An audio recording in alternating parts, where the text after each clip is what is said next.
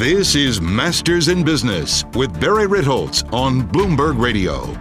This week on the podcast, I have a special guest. His name is Pedro Earp, and he is the Chief Marketing Officer at beverage giant AB InBev. You know all of their products from Budweiser to Stella to they're just giant. They do billions and billions of dollars in sales. And Pedro has this just fascinating career and resume. He's run their venture capital group. He was director of disruptive growth. That was actually his title. Now he runs all of the advertisement and marketing for just an immense consumer product group. It's really just an astonishing role. And we talk about everything from how do you manage marketing during a pandemic lockdown? What do you do when sports stops? And what do you do when you have a product whose name includes the word corona. It's really quite interesting. And if you're at all a person who is fascinated by branding, marketing, advertising, you will find this to be just a fascinating conversation. With no further ado, my conversation with AB InBev's Chief Marketing Officer, Pedro Earp. This is Masters in Business with Barry Ritholtz on Bloomberg Radio. My special guest today is Pedro Earp. He is the Chief Marketing Officer at AB InBev, one of the world's largest brewery with 170,000 employees in 50 countries with 260 breweries and 13,000 owned retail locations. Previously, Pedro was the former head of M&A and the former head of their venture capital fund. AB InBev has such August brands as Budweiser, Corona, Stella, Beck's, Hoegaarden, Modelo, the list goes on and on and on. Pedro Earp, welcome to Bloomberg. Hi, Barry. Thanks for having me. So, your resume is really quite confounding and fascinating. You were you were head of M&A at a very large company at a very young age. Tell us about that. So I joined the company uh, back at the, the, Brazilian side of the company. You know, uh, ABI is a combination of a Brazilian company, a Belgian company, and Anheuser-Busch in the U.S., Grupo Modelo in, in Mexico. So it truly became a, you know, a global organization. But I started on the Brazilian side, uh, you know, of the company uh, in the year of 2000 as a trainee. And then as soon as I kind of finished my training program, they invited me to join the you know the marketing uh, the the M&A department. And at the time, the brewery was growing a lot. You know, was do was starting to do some some international expansion. So I thought it was you know a very good opportunity to to join the M&A department. And then two years later, you know, my my boss ended up going to uh, to an operation. We have this about going to headquarters and and also going to operations. And then I had the opportunity to head the division. So in a very, very exciting times because we're expanding Latin America. So a lot of things to do at the time. So you've had a couple of really interesting titles. One was Chief Disruptive Officer. Another was head of the venture capital unit. Tell us about some of these jobs. Why would a giant beer brewery and distributor have a venture capital unit?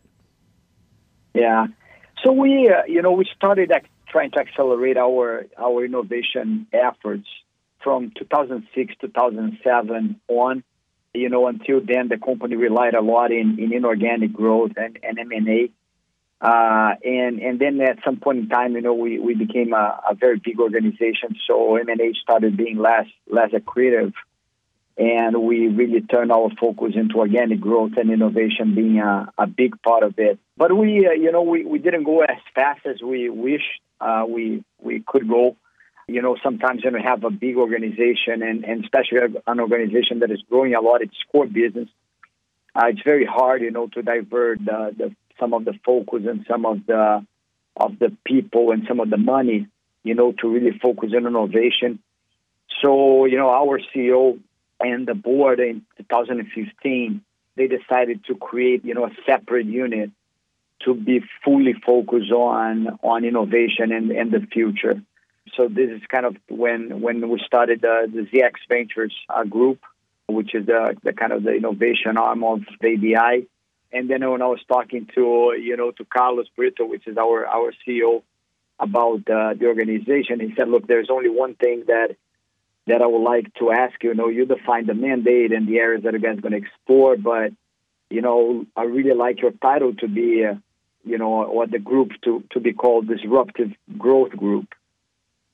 And then I said, look, I know if you put it disruptive growth, I mean, actually at the beginning he didn't even say growth. He said disruptive group.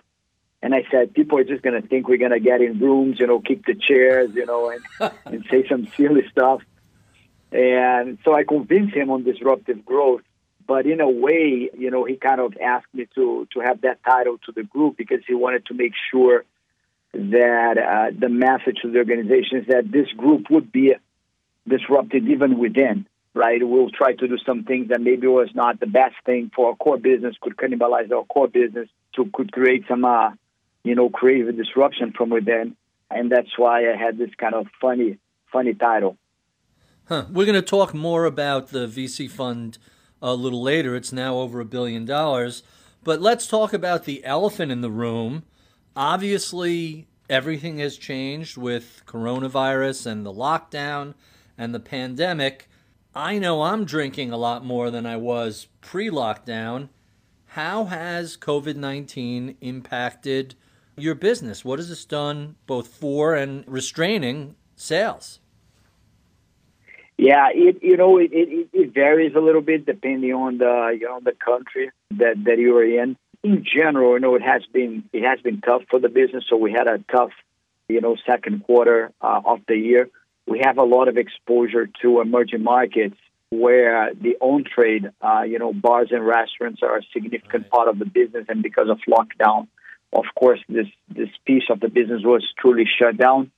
So it's been tough for business, right? The business uh, was under pressure in the second quarter. We we have seen improvement since then, which I think is, is good news. You know, we see a lot of markets reopening, uh, but you know, I think it was was a was a very tough but but a great learning uh, experience for us. You know, we had to really focus on people and focus on our on our consumer and I think we we're gonna come out of this crisis, you know, much stronger than than than we got in. So, so your title is chief marketing officer. How quickly can you change your marketing strategy or even your advertising in the midst of a lockdown? I know a lot of this stuff is done quarters in advance. How quick can you pivot once the lockdown starts? Yeah, I mean, in our case was was really fast for two reasons. You know, the first one is that we have big operations in in China. You know, we have uh, 20% market share in China and, and, and roughly 60% of the total premium beer marketing in China. And we saw when it got started in, in China. So we had very early on, we had an indication of how it could look like in other in other places and the seriousness of the of the crisis. You know, as soon as we saw things start in China, two weeks later we set up a global task force, uh, which allow us to react much faster. And and the second thing is that really, uh, I think the you know the culture of organiz- the, the organization is a culture of, of ownership. You know, our employees really they, they behave like owners and, and they fight for the business like if it was their, their own business. So it was, you know, during the during the crisis, well, all hands on deck. You know, everybody working 24/7 to adjust the plans, change the plans. You know, scrap campaigns. You know, even I mean, we, uh, you know, internationally and globally, we own the Corona brand, right? So for especially for Corona, we had to make a to make a lot of changes. So you know, it was it was tough times, but again, you know, I think it was a an opportunity for growth and and the company's coming out uh, stronger. So you mentioned uh, Corona earlier, the Corona, the beer. How do you have to pivot in the face of a pandemic that has the phrase Corona in the first half of it? What what sort of adjustments do you have to make? And is that the same in in every country? How do the translations affect if people are superstitious about the beer? What what do you do in response to that? Yeah, so the I mean the first thing, of course, that we paid a lot of attention, right, is through social listening, what people are talking about, and if they're making associations or not with you know, with the beer. And mainly, you know, there was little noise of association with the beer. And the associations were mainly people, you know, making fun of, you know, things related to the beer and things like that. So we really didn't have, you know, quite an impact. But we thought, given the, the times, you know, that we should be silent for a little while with the, with the beer brand, not, not to create even more confusion. So we, uh, you know, we decided to be out for a little bit. We're coming back now you know, with the Corona brand uh, all over the world communication. But on all the other brands, we adapted, and I think the trick here was to to stop thinking a little bit about selling beer because that was not at the forefront of people's priorities, and see how consumers were changing, what were their immediate needs, and then what our brands had a role, you know, and how they could help you know people uh, during the during the pandemic. So just to to mention to you some examples, you know, Michelob Ultra in the U.S. is our balanced lifestyle brand. Right, it has like two grams of carbs, and it's for people that have an active lifestyle. And we at the very start of the of the crisis, we saw a lot of people starting to exercise at home. So we created the Michelob Ultra movement which every single week we had kind of home workout sessions that ended up with a happy hour and DJ like Steve Aoki, for example, that we had. And it was a it was a great success. You know, Michelob Ultra during the time had more engagement in views than than sports, you know, brands and and and fitness apparels and, and and things like that. So you know, that's kind of one example. Another example, it's in Brazil. We had a huge relationship with country music uh, singers, and and of course because of the crisis, a lot of shows were canceled. You know, we used the fact that we had already these relationships and we had sponsorships and things like that, and we decided to do live streams uh, instead of having live concerts. And it was a massive, massive success. You know, so today today out of the top 10 most watched videos on, on YouTube of all times, five of them are for some of the our live streams. You know, in Brazil, we had more than two and a half billion views, you know, on the live streams. Again, people were at home, locked in, they were bored, but they still wanted to kind of enjoy themselves. So, I mean, it was a period of really uh, uh, trying to understand how consumers were changing, trying to leave aside a little bit, you know, the the attempt to sell beer and to, you know, to grow the business in the short run. And it was more about understanding how what people needed and how our brands could create you know, a meaningful relationship with them by providing what they needed the most.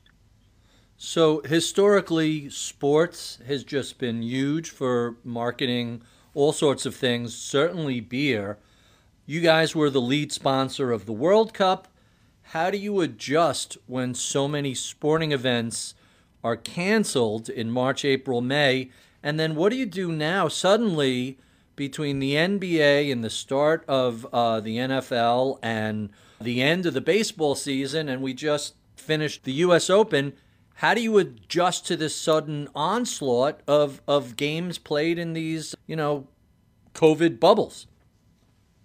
Yeah, it's uh, you know the the need for enjoyment and the passion for sports are still there but again, people are having to enjoy it in different ways. So again, we've been obsessed about understanding, you know, how people are still trying to enjoy sports and see how we can help them. So to, to mention a couple of examples, in some of our markets, we saw that people were, because they were not going to the stadiums anymore, you know, the pregame, people had more time to enjoy, you know, the pregame. So for example, with some of our teams, you know, that we sponsor in a lot of countries, we start doing live stream of, of the pre games in a lot of countries, you know, and we had a lot of people that used to go to the stadium, so they, they wouldn't watch, you know, any any of the pre games. They started tuning in, and we had massive audiences, you know, uh, joining the live stream like one hour before the the match or half an hour before the match. Something that didn't kind of an occasion that didn't exist before, right? So that that was kind of one one example. Another example, you know, you mentioned the NBA, and we, what we what we tried to do, we teamed up with with Microsoft, uh, you know, in the U.S., and we are basically providing people the opportunity to watch the NBA games. Right, we have a we have a stand, you know, in the stadiums, uh, you know, Microsoft mm-hmm. and ourselves, and we have spectators there, and they are basically in a, you know, in a virtual environment where they can not only see watch the game from different angles, you know, as if they were uh, watching it live, but they can also interact with other people that are on the on the stands and people that are watching the game on TV. They can see the people on the stand. So again, this is kind of a new way for you to watch sports, and and and that's what we we've been trying to do. You know, to understand that the passion is there, understanding that the you know the behaviors might change, but then how can we adapt to this behavioral changes? Yeah, the the NBA seems to have done a better job having live appearing fans through those screens on the sides of the uh, basketball court as opposed to just putting cutouts and, and some other attempts have not been as creative. I, I, I've been watching the NBA playoffs and it almost feels like there are real fans in the seats. Yeah, again, you know, I think the the physical interaction, you know, in the proximity uh, of people. It's something that that of course everybody misses, uh, right? And and that's something that technology is trying to to address, and I think is getting better and better. So you know we see that the quality of the of the interactions that you're having through Zoom or through you know Microsoft Teams and and other things is getting better. But again, I, I'm sure people you know, and time allows, and uh, hopefully we're going to have more effective treatments and vaccines very soon. I'm sure people are going to be very eager to physically, uh, you know, attend, uh, go to stadiums again. So, so I'm curious how how does a partnership like that come about? Do you pick up the phone and, and call the head of marketing at Microsoft and say, "Hey, I have a great idea how we can do something innovative at a at a basketball game"? How how does a joint project like that actually happen? Yeah, you know, it starts with the relationships, not only the relationships with the teams, but also the relationship with other sponsors, right? In a way, right. in a way, we are all we're all in the same boat. You know, the leagues, the teams, the sponsors, and everybody. And during this time, you know, the collaboration increased dramatically. You know, we were in touch again all over the world in all types of sports. You know, not only with the teams and the leagues, but also other sponsors. See what are the things that we can you know, do together in order to to make sure that we continue to to provide our consumers with the experience they had before. You know, so from this collaboration, a lot of you know things like that have happened during uh, COVID. You know, and and it's the the usual thing. You know, the, I think crises like this, you know, bring people together to try to figure out what to do. You know, and that that's how these things came about. So, Pedro, let's stay with the world of sports. You guys have been giant advertisers on events like the Super Bowl. How do you quantify your return on that sort of investment? What are you looking at? How do you measure if something's a success or not? Tell us about the thought process there. Over the years, I think we've been getting you know better and better at measuring, you know, kind of the returns of, of marketing activities you know we have we have an analytics center in India, you know, that kind of collects everything that we do and then the consumer response and try to quantify uh, the returns that we have. But some of these things, you know, there you have to take the bet. Uh, you know, again, Super Bowl is is like probably the biggest sporting event, you know, in the world, you know, every single year. The number of eyeballs that you have in there, and and that's uh, one of the few you know, events that, that you have on TV that people actually stop to watch, you know, the, the commercials. So, of course, I mean, we're always trying to measure the return and things like that, but in a way, you know, there's a lot of, you know, belief uh, that something like that has a, a, very high engagement with people and, and, and the, the reach that you get is, it's, um, uh, you know, it, it's very hard to get, to get somewhere else. What we've been doing you know, for the past years has been to be a little bit more intentional about about what kind of brands we advertise, you know, on Super Bowl. So in the past, we'll just advertise, you know, kind of the biggest brands that we had. And again, these brands are the ones that probably are the most known brands. So I'm not sure the eyeballs, you know, it's really what the brand uh, needs. So we started to, for example, using more, uh, you know, premium brands like Stella Artois on Super Bowl We started using more, uh, you know, innovation like Bud Light Seltzer, you know, for Super Bowl. So we try to be a bit more intentional on on how we how we go about it. But you know, I think there's a fundamental belief that an event like that, with the level of engagement, the number of people, it's something that you know we we should be doing. I have to ask what seems like a little bit of a wacky question, which is why on earth does a beer giant have a venture capital fund? What does AB InBev get out of this? Yeah, that's a, that's a good question there. You know, when we started our venture capital fund, I met, you know, an entrepreneur that he had basically a, a home brewing business, but he was, uh, you know, a Marine before, and he he used to work on intelligence. And he was explaining to me that one of the things, one of the challenges they face for, you know, big carriers, is you know the the big carrier. They, they were trying to to simulate what would be the the best way to sink, you know, a carrier if some sort of you know enemy was trying to do it. And and at the end, you know, the carrier is kind of prepared, you know, to to fight another carrier or to fight airplanes or to fight, Eh, you know, land to sea missiles and things like that. And they came to the conclusion that probably the most effective way of dominating and and destroying a carrier would be to have, you know, hundreds of pirate speedboats attacking the carrier at the same time because the carrier didn't have kind of defenses for that. And he was saying that's kind of, you know, a good analogy to what startups are kind of doing to big CPGs. You know, the big CPGs, they are usually set up for scale and to kind of, you know, compete in big markets with other big CPGs. And now you have all these speedboats, very nimble, very fast, you know, focus on, on attacking niche markets. And they are kind of, you know, little by little uh, dominated big spaces, you know, dominated by, by the big CPGs in the past. And the way, you know, the intelligence figured out on how to preempt, prevent, you know, an attack like that is actually to also have speedboats in the big carrier, you know, and deploy speedboats as they were being attacked. Because then you could count on the backup and all the intelligence that you would have from the big carrier, but then you kind of, you know, have a more a more even fight. And that's a little bit what, what we are kind of we are trying to do. You know, I think if our company really believes that with uh, the big number but limited number of brewmasters that we have, that we can create, you know, more beers and, and better beer than the thousands and thousands and thousands of craft brewers and brewmasters that are all over the world today, I think they'll be naive, you know. So what we are trying to do is basically to join forces. You know, there are a lot of people out there that are passionate about beers and about beverages or about technologies that help beverages and beer.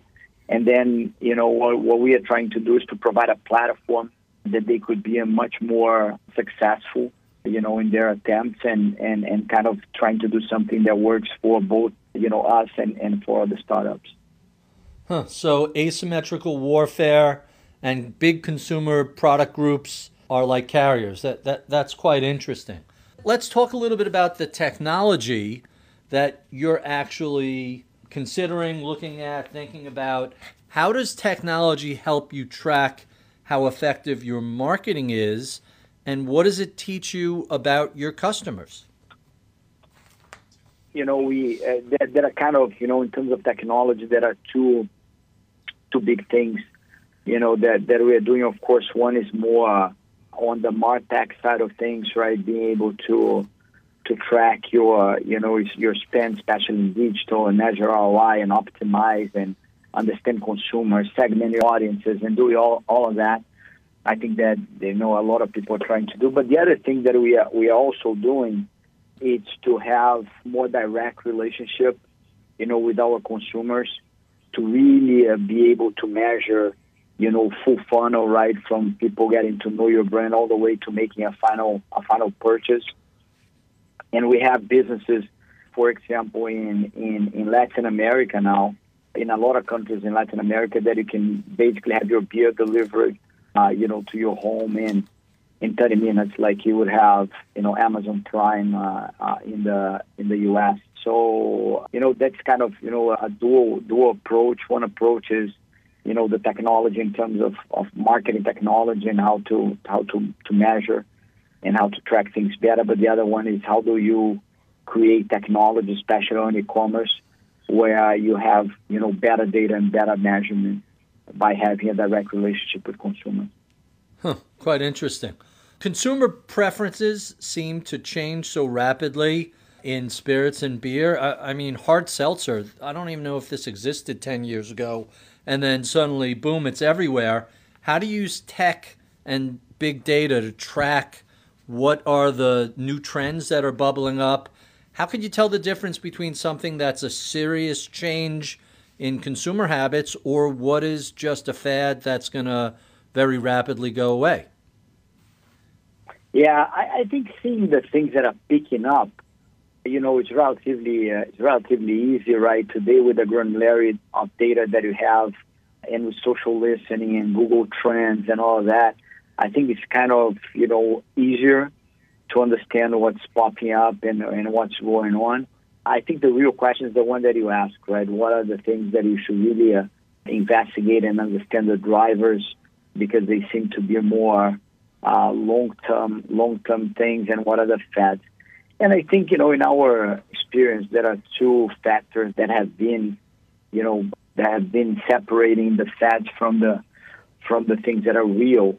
You know, one of them is how the, this new product is really aligned with long-term uh, trends, right? So to, to give you an example, uh, you know, in the U.S., for example, for the past few years, we had a lot of new flavors and you know hard soda or you know not your father's root beer and things like that that were in terms of health and wellness they they were almost anti-trend you know because of the quantity of sugar and calories and and and all that you know. And now you have hard seltzer we actually uh, provides the flavor provides the variety but it's pretty much aligned with a you know a very strong long term trend in terms of health and wellness you know, so that's kind of you know one indicator of the things that are more sustainable than than than fads.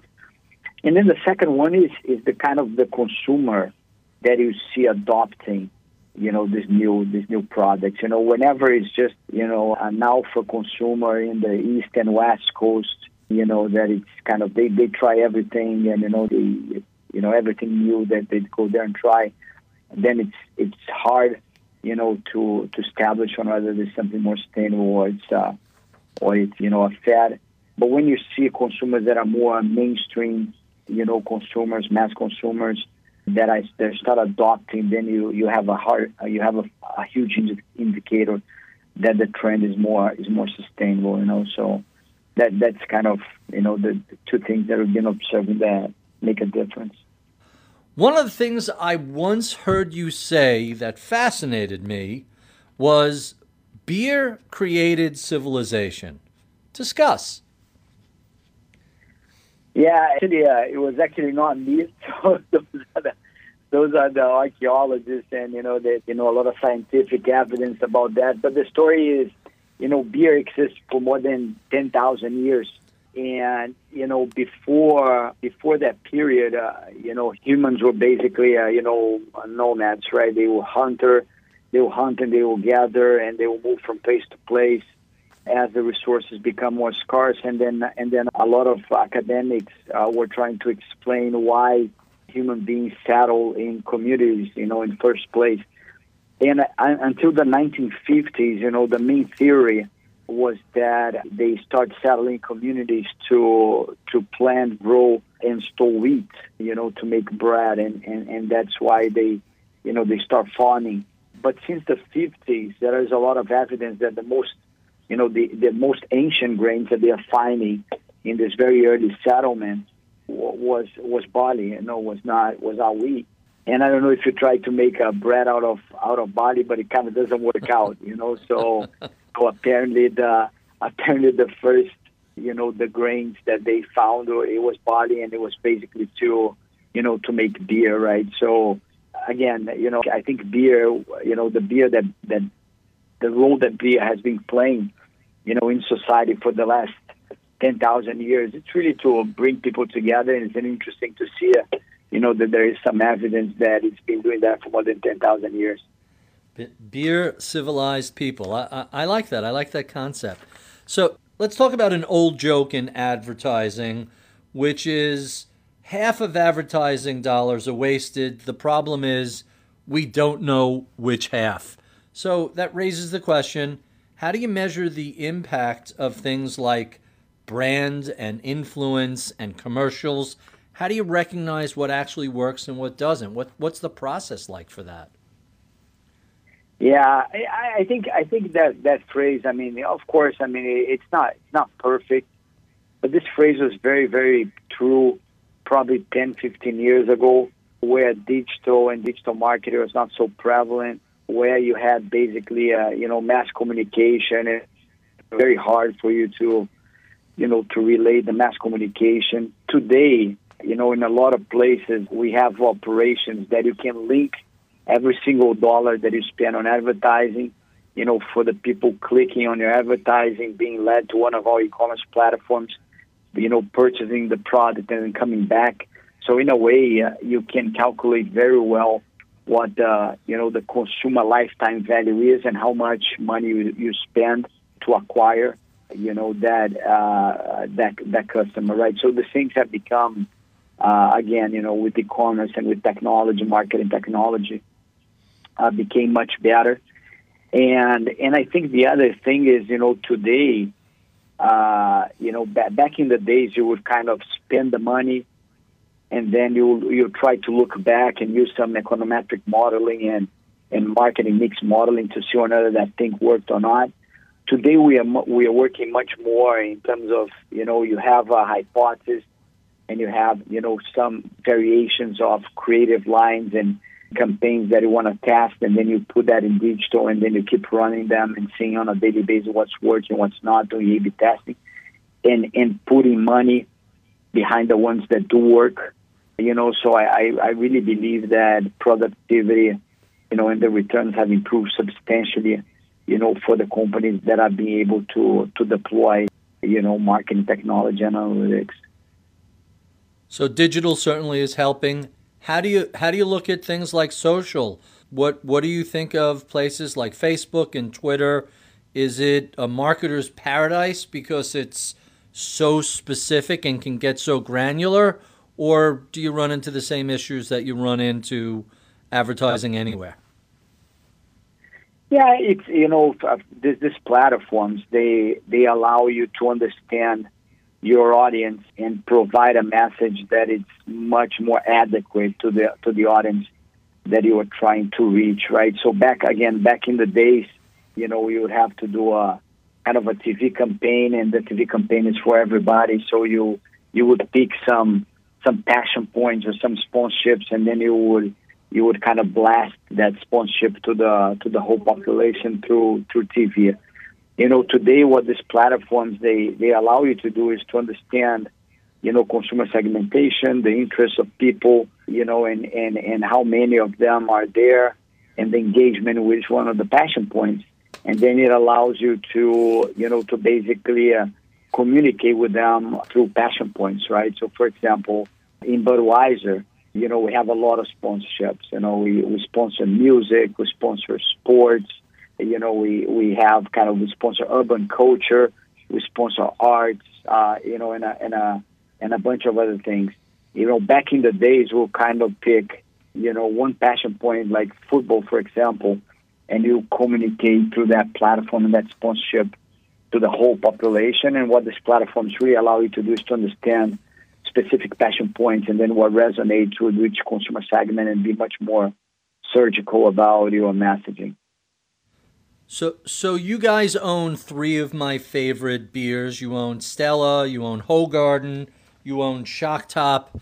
When you're thinking about marketing a particular brand, or a premium beer versus a sort of mainstream beer or a microbrew, is it all about just micro targeting that specific passion to a group, or is there a, a, a broader, more holistic branding approach somewhere in the background?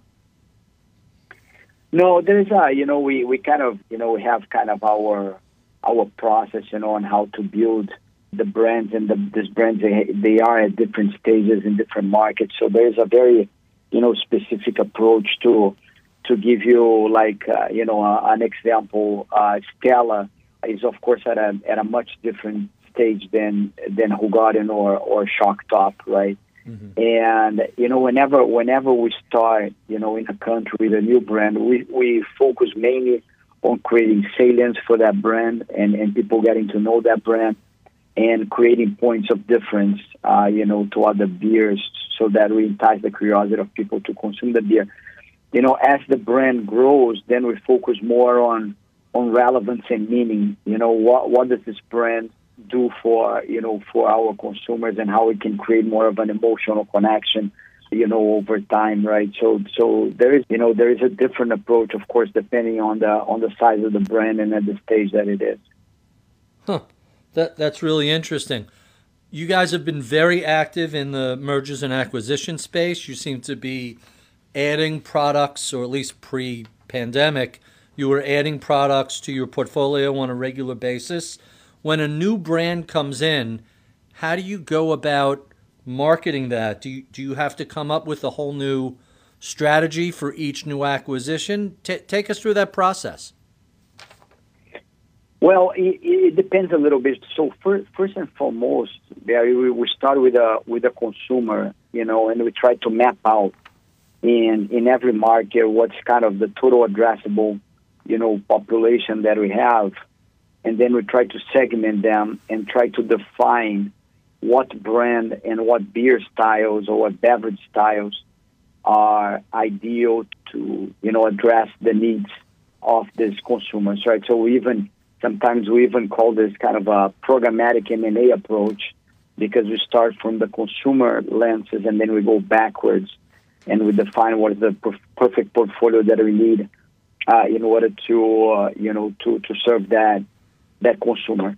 And then the answer, you know, on kind of how to do the market and how to integrate the market depends a lot on the on the type of consumer we are trying to to reach, right? So to give you an example, in 2016 we partnered up with Camden Town Brewery, you know, in London, the you know the most loved and, and prestigious craft beer, uh, you know, in in the UK today and and their consumers, you know, they are they are people with a high level of engagement, you know, with with the brewery, with the neighborhood, with the community, uh, and with beer.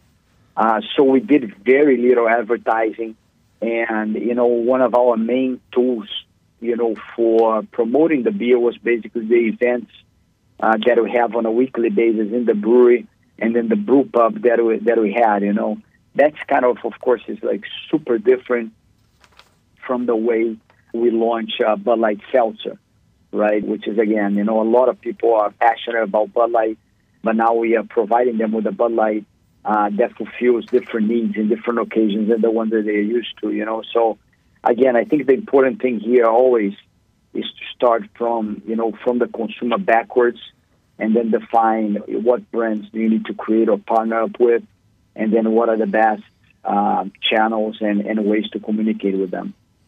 Hmm, quite interesting. L- let me ask you a question about the company culture.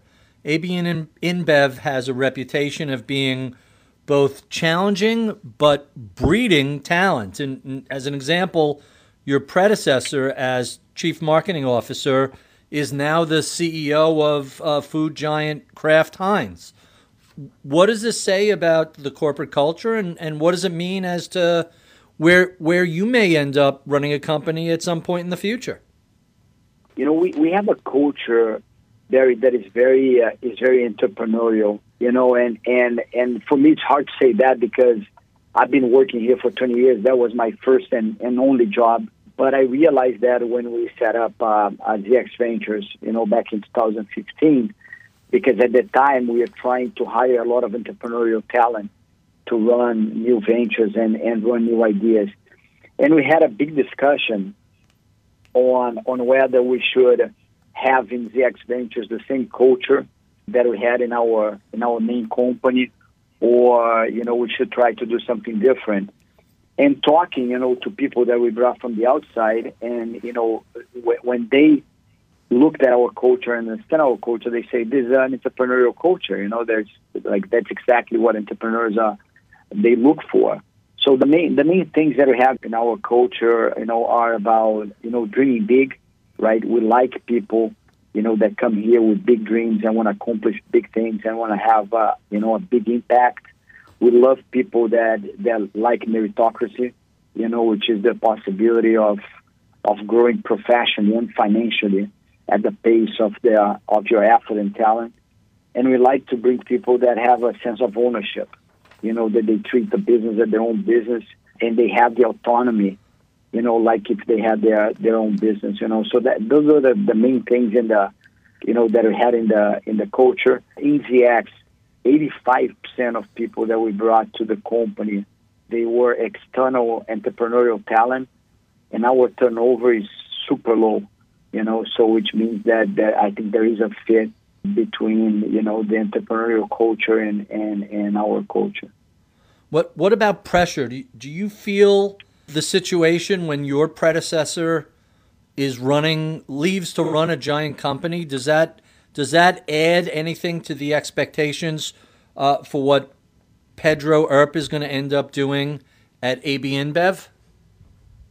Yeah, you know, again, you know, going going back to the to the culture, you know, the the pressure that we're having here is because we want to accomplish more, you know, as a team and, and as owners. You know, it's not a pressure that comes, you know, because the board wants us to do something or deliver something, or the CEO wants to do something and deliver something. You know, we see ourselves, and again, I've been here for, you know, for for 20 years since this company. Uh, you know, was a small company, you know, back back in Brazil, and we've been behaving, you know, the same. We see ourselves as, you know, a group of of people that want to, you know, to to accomplish things and are ready to, you know, to to work as owners in order to in order to do that. So the pressure for me is much more, you know, given by by our our ambitions and what we want to get accomplished rather than by any external force. You know? Quite fascinating. I know I only have you for a couple of more minutes, so let's jump to our favorite questions that we ask all of our guests. Starting with, what are you streaming these days? Tell us your favorite Netflix or Amazon Prime show or any podcast that you're listening to. All right. So you know, I Netflix. I haven't been watching too much Netflix uh, lately. You know, the last the last one that I saw and I did, I even missed. I think the last episode was the Last Dance, you know, which is of course I mean fascinating. And but po- po- podcast, I you know I, I I listen a lot. I mean I listen the the Bloomberg one. I listen, you know, Jim, uh, you know the CMO podcast is is really great. The Scott Galloway Prof G, it's really good. Uh, you know I, I try to exercise, you know, every morning, and for me that's the the ideal format in order to learn something and get, you know, get informed while while uh, trying to keep healthy. Huh.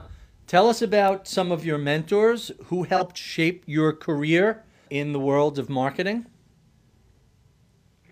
Yeah, you, you know, Barry, kind of in the, I mean, when I joined the company, the company was kind of in, in a crazy rhythm, right? Because we are growing a lot and expanding and doing a lot of things. So in a way, uh, you know, our training and our mentorship came more on a on a day to day basis, you know, and, and facing the challenges that we that we face rather than proper kind of mentorship, you know, for someone that I would have like deep conversations and and get some le- some learnings from. Of course, I mean, to my you know, my, you know, before joining the company, of course, I mean, my parents, in terms of work ethics and values, they were, you know, they were fundamental. You know, but after that, if, you know, in terms of kind of learning, you know, from the outside world, I'm a big fan of reading. You know, I think that the beauty of reading is that, you know, you can try to, to the extent possible, learn with other people's mistakes instead of with, with your own uh, mistakes so I've been, you know, I've been reading quite a lot since, uh, you know, since I left uh, college. So, so let's jump right into that question. This is everybody's favorite question because people are always looking for new things to read. Tell us some of your favorite books and tell us what you've been reading during the past six months. Yeah, so uh, you know, I'm reading about mainly uh, mainly two things, right? One thing is about innovation and agility and things like that. You know, because again, that's that's kind of what we need to to do to grow. And I've been reading about leadership. You know, to, to kind of trying to to get better as a you know as a leader. One book that I'm reading right now, uh, it's from a Bain consultant. It's called Agile Done Right uh, you know, there's a lot of people, a lot of companies talking about agile, you know, and, and things like that. Uh, and and there are a lot of pitfalls, you know, in the mean. and, and he's he's he's basically a, he's the the expert in the practicing in Bain consulting. So there's a pretty interesting book. I just read, you know, a, a good friend of mine, uh, David Kidder, you know, the New to Big book. You know, he explains a little bit how big companies are great at at taking big things and making them bigger, and how entrepreneurs are great at kind of creating things from zero and making them big, and then how big companies can try to do both at the same time. So this is more on the on the innovation side, and then on the on the leadership side, you know, I'm I'm kind of almost finishing the the lights out, which is the you know the story of G, you know, and what has been called, happening with the company recently, which is a pretty interesting story. Mm, I can, to say the least. So, what sort of advice yeah. would you give to a recent college grad who was just beginning a career in either marketing, branding, or advertising? Yeah, you know, go, going back to to the books, you know, I'm a big fan of uh, Jim Collins. You know, Jim Collins has been, you know, close to you know to our company for a long time, and we we learn a lot from, you know, from him and he has this principle, you know, and what makes company companies great that I think it applies to people as well, you know. So he says that companies that are outstanding and they last are companies that first they love what they do. Second, they have the DNA to do that better than other people. And third, kind of, you know, uh, what they do, you know, it's uh, it's it's kind of a sustainable economic model, you know, it's something that leads the company to a direction that it's that it's sustainable. You know, if if you use the analogy, I think with your, you know, your professional life or your life is, you know, try to to do what you love. You know, check on whether what you love, uh, you know, you have the genes or the capabilities to be a, to be better than than average, and then see if by doing that thing you know you're gonna you're gonna go, you, you are likely to go to a path that is gonna make you a happy person in life you know so that's that's kind of a framework that I think is useful to think about your career choice. And our final question What do you know about the world of marketing and advertising today that you wish you knew 20 years ago when you were first getting started? I think, you know, when I started, you know, it was a lot about you know, understanding the the theory behind it, you know, understanding about brand building, about channel planning, about all the all the theoretical underpinnings, you know, of marketing uh, and consumer understanding. And you know, today, today, I think uh, you know, I, I realize that you know, eighty percent it's about having a deep consumer obsession and a deep consumer understanding you know, the rest, if you have that, the rest you can learn, you know, pretty quickly. But having this, you know, obsessive, you know, mindset on understanding what, what your, you know, what, what your consumers and what people need and how your products can, can achieve that, I think it's, it's a big part of what marketers should do well. You know, the rest, I think it's, it's easier to, to cover. Thank you, Pedro, for being so generous with your time. We have been speaking with Pedro Earp, Chief Marketing Officer at Beer Giant AB InBev. If you enjoy this conversation, well, be sure and check out any of the previous 300 or so we've had over the past six years. You can find that at iTunes, Spotify, Overcast, Stitcher, wherever your finer podcasts are sold. We love your comments, feedback, and suggestions. Write to us at mibpodcast at bloomberg.net. Give us a review on Apple iTunes. Be sure and check out my weekly column on bloomberg.com slash opinions. Sign up for our daily reads at ritholtz.com. Follow me on Twitter at ritholtz. I would be remiss if I did not thank the crack staff that helps us put together these conversations each and every week. Michael Boyle is my producer. Tim Harrow is my audio engineer. Atika Valbrun is our project manager. Michael Batnick is our head of research. I'm Barry Ritholtz. You've been listening to Masters in Business on Bloomberg Radio.